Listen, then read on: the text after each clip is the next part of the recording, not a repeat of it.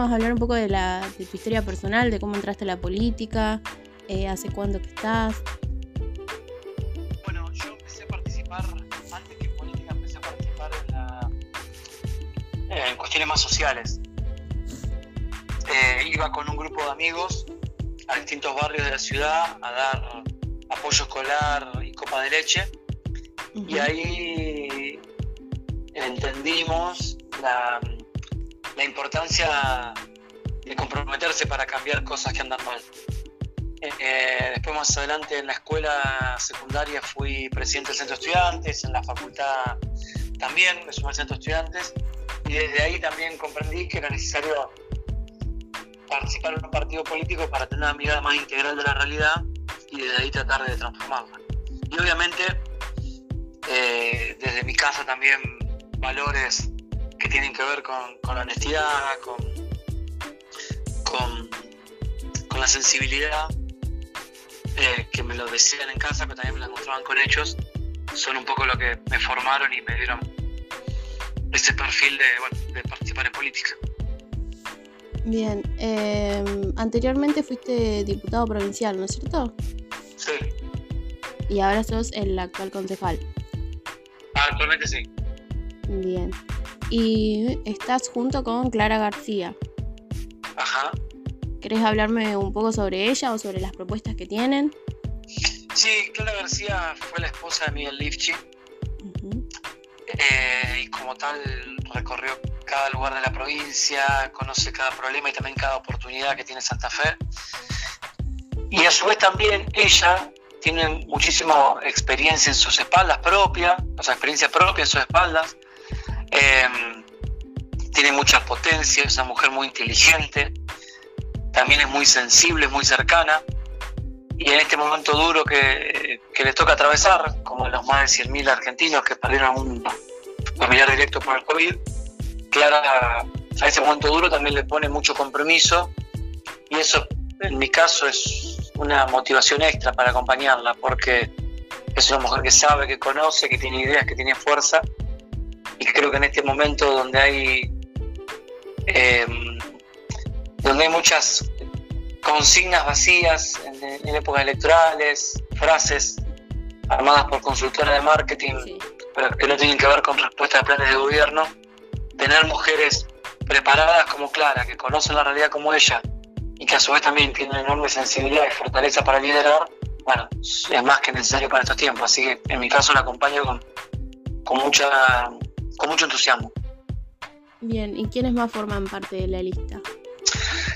Bueno, nosotros decimos que recogemos el legado que dejó Hermes Wiener y que lo compone este equipo y, que, lo, y, que, y que somos el equipo de Miguel Lichi porque en esta lista también, además de encabezar la Clara García, está Pablo Segueso, que fue director de Vialidad Provincial, haciendo obras por toda la provincia. Está Erika Ines, que fue ministra de Ciencia y Tecnología, en momentos donde la educación y el desarrollo de la ciencia son claves. También la integra Andrea Uboldi, ex ministra de Salud de la provincia. Bueno, vaya sin época de pandemia, no es importante contar con gente que sepa del tema.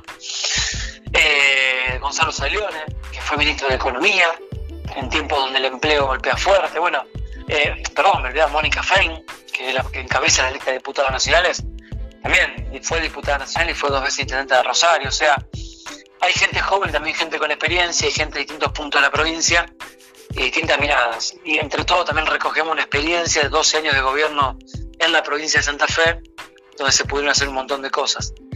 Por eso decimos que nosotros mostramos lo que hicimos en el pasado, decimos dónde estamos hoy y también contamos lo que queremos hacer adelante. Y eso me parece importante porque deja de lado la improvisación y deja de lado eh, algún aventurero que ahora viene a prometer cosas que, aunque sabe que no va a poder cumplir, las dice igual. Claro. Em, con respecto a la educación, eh, ¿cómo la ves y qué cambios proponen hacer? que yo veo y lo que me cuentan muchísimos directivos, docentes y familiares de chicos que están en la escuela es un sistema educativo que quedó completamente solo. El gobierno provincial dejó en total soledad las escuelas en el momento que más tenía que estar presente, con la situación que generó el aislamiento por la pandemia.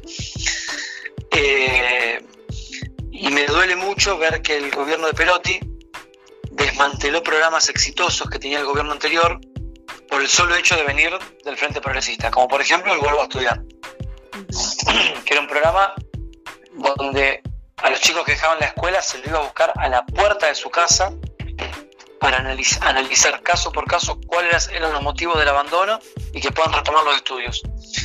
Perotti desmanteló ese programa y así tuvimos las consecuencias. 100.000 chicos dejaron la escuela el año pasado y me parece que eso es una catástrofe educativa. Es un montón. Es un montón. Bien, y, con respecto a los jóvenes, yo creo que va desde el lado de, joven con 22 años. Eh, ah, muy bien. Que, que, están más involucrados en la política, ¿no? Siento que hay muchos jóvenes hoy en día. Yo lo que veo es que los chicos ya no se bancan más la careteada. Eh, dije los chicos, reo los jóvenes. Eh, no se bancan más la careteada. Y para poder convencerlos de algo, o para querer que los jóvenes hagan algo, hay que convencerlos, por lo tanto hay que tener argumentos. Entonces, quien no tiene argumentos, mm, los jóvenes no lo siguen. No, eh, quizá antes se seguía a un líder por una cuestión de la autoridad que tenía de por sí, esa autoridad, esa autoridad se tiene que construir, y cuando esa autoridad se tiene que construir, tanto un padre, una madre en la familia, un docente frente al aula, un gobernante frente al Estado, entonces, ahora no le vas a decir a un joven, anda para allá y, y, va sin preguntar. Tienes que convencerme y tienes que dar argumento. Entonces, me parece que es un ejercicio de la democracia mucho más profunda, pero todavía, a pesar de eso, siguen siendo muy, muy denostados, muy dejados de lado. Eh, y en nuestro caso, siempre hemos convocado a la juventud a ser parte. Bueno, yo fui director del gabinete joven de la provincia, que era un área que lo que hacía era acciones con los jóvenes de la provincia, siendo parte activa directamente. Sí, sí. Em, bueno, a ver. Hay dos listas, ¿no es cierto? Así es. Bien. ¿Qué le dirías a, la gente para que, para que vote la, que compones vos con Clara? ¿Cómo que, dijiste qué cosa?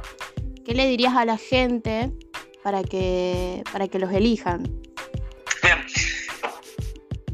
Nosotros siempre estuvimos eh, siempre tuvimos la misma camiseta, nunca cambiamos de, equipo ni de bando. Eh, este, tenemos acá el equipo que mejor representa y conoce y fue parte de, lo que hizo Miguel Lich en la provincia de Santa Fe y que le puede dar continuidad a eso.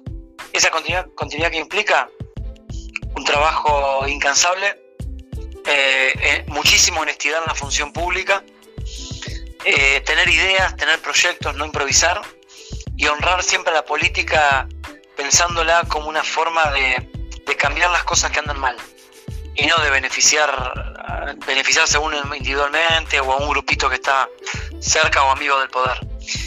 Y queremos ir con Clara García al Congreso de la Nación a reclamar para que se salde la deuda que tiene Argentina con Santa Fe de construir el puente Santa Fe-Santo Tomé, que nos paguen la deuda que tiene la nación, hoy son cerca de 110 mil millones de pesos, con las cuales se podrían construir 50 mil viviendas, así que imagínate vos las cosas que nos estamos privando por no pagar, porque no nos pagan esa deuda, a reclamar para que le saquen el, pie de encima a nuestros productores de la industria limpia del biodiesel o a los productores agropecuarios con el cierre de exportación de la carne. Entonces, queremos ir a Buenos Aires a todo eso, a laborar para resolver todas esas cosas, para empujar todas esas cosas, porque vemos que los senadores actuales no lo hacen y el gobernador Perotti va más a Buenos Aires para que Cristina apoye su lista antes que por reclamar todas estas cosas. Así que, bueno, eh, por, esos motivos queremos eh, ir a Buenos Aires en, en el Congreso de la Nación. Bueno.